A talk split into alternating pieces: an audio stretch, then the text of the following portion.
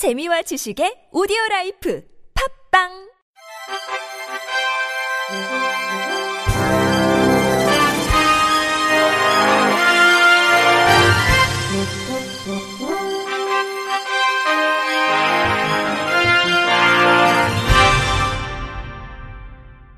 청취자 여러분 안녕하십니까. 10월 19일 목요일 KBIC 뉴스입니다. 한국시각장애인연합회 편의시설 지원센터가 지자체와 시설 운영기관에 시각장애인의 안전한 보행 환경을 위한 적극적인 대처를 요구했습니다. 한시련 편의시설 지원센터는 교통약자의 이동 편의 증진법과 보행안전법 등에 근거해 지난 6월 21일부터 9월 27일까지 시각장애인의 횡단보도 보행 환경 개선을 위한 현장 조사를 실시했습니다. 강남, 서초, 강동, 송파구 관할 교차로 449개소, 총 2,169개 횡단보도 점자 블록과 자동차 진입 억제용 말뚝인 볼라드 등을 조사한 결과 상당수의 편의시설이 부적정하게 설치되거나 미설치된 것으로 나타났습니다. 점자 블록의 경우 78.4%가 잘못 설치되거나 아예 설치되지 않았고 볼라드 역시 82.3%가 횡단보도에 부적정하게 설치된 것으로 나타났습니다. 또 횡단보도에 장애물이 있는 곳이 28.9%에 달했고 음향 신호기 버튼 전면 점형 블록 설치는 1.7%에 그쳤습니다. 볼라드를 피하는 것을 돕는 전면 점형 블록은 4.3%만 설치된 것으로 조사됐습니다.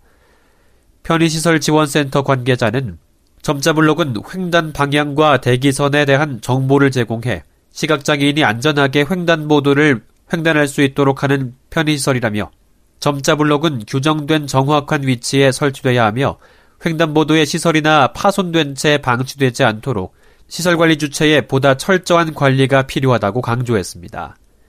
이어 볼라드는 횡단보도의 보행자의 안전을 위해 차량의 진입을 억제하기 위한 시설이지만 부적정하게 설치된 볼라드는 보행자와 교통약자 이동을 방해할 뿐만 아니라 안전사고의 우려도 있기 때문에 법적 규격에 맞는 교체와 보수가 조속히 이루어져야 할 것이라고 변화를 촉구했습니다.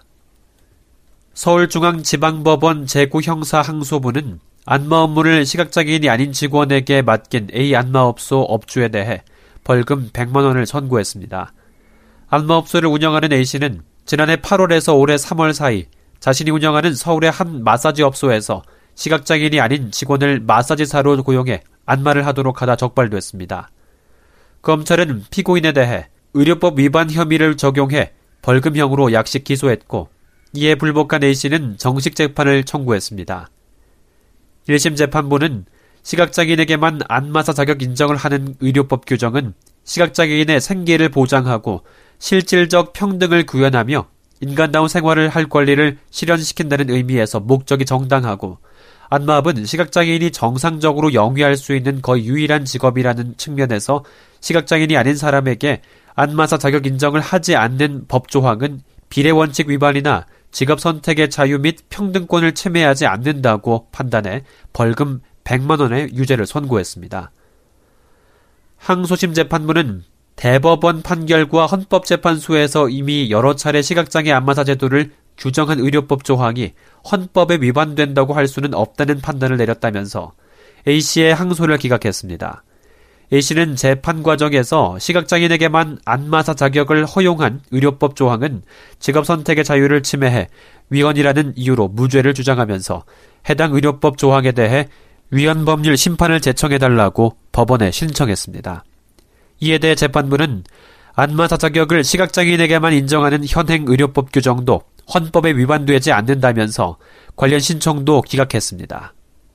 금호 석유화학이 한국시각장애인 복지관에 흰지팡이 제작 후원금 5,400만 원을 전달했습니다. 금호 석유화학은 지난 2008년부터 10년째 흰지팡이를 비롯한 보장구 일체에 제작 지원금을 전달해 왔습니다.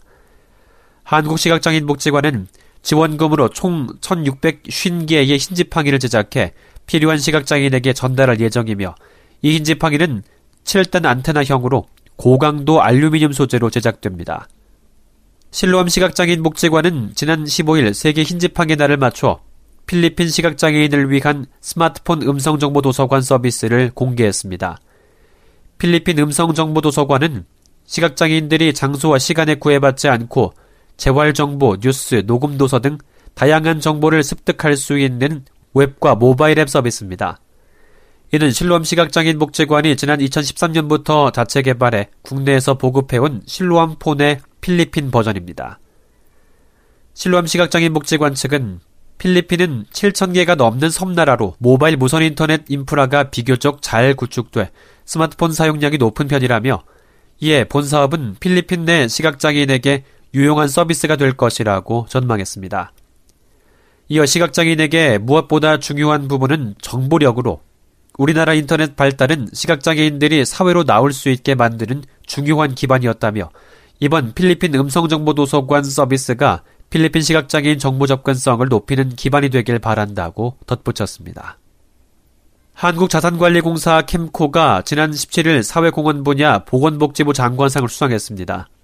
캠코는 이날 청주 올림픽 기념 국민생활관에서 열린 시상식에서 시각장애인을 위한 오디오북 마음으로 듣는 소리 제작을 통해 시각장애인의 복지 증진에 공헌해온 점을 높게 평가받아 공공기관 중 유일하게 수상기관으로 선정됐습니다.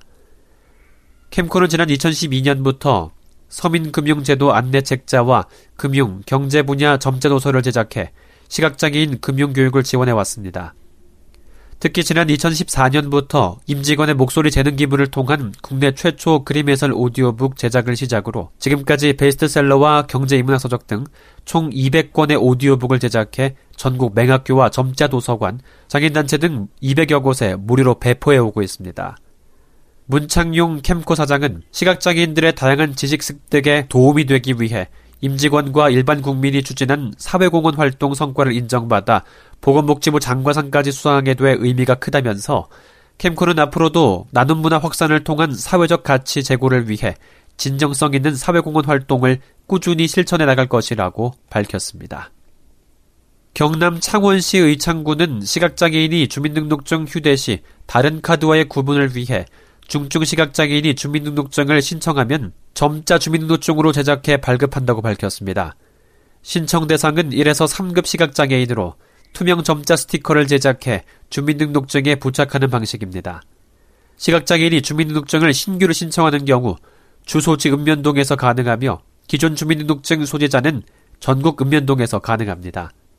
의창구 민원 지적과 관계자는 많은 홍보를 통해 시각장애로 인해 어려움을 겪고 있는 민원인에게 작은 나눔을 실천한다는 마음으로 앞으로도 최선을 다하겠다고 말했습니다.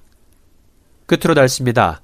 내일은 전국이 대체로 맑겠지만 동해안에는 구름이 많고 새벽부터 오전 사이에 빗방울이 떨어지는 곳이 있겠습니다.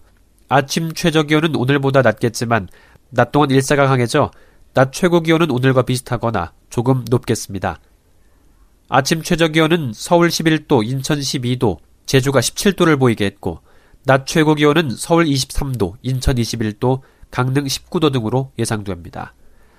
당분간 제주도와 남해안에는 바람이 강하게 불겠습니다. 이상으로 10월 19일 목요일 KBIC 뉴스를 마칩니다. 지금까지 제작의 류창동, 진행의 이창훈이었습니다. 곧이어 유석종의 토킹프리가 방송됩니다. 고맙습니다. KBIC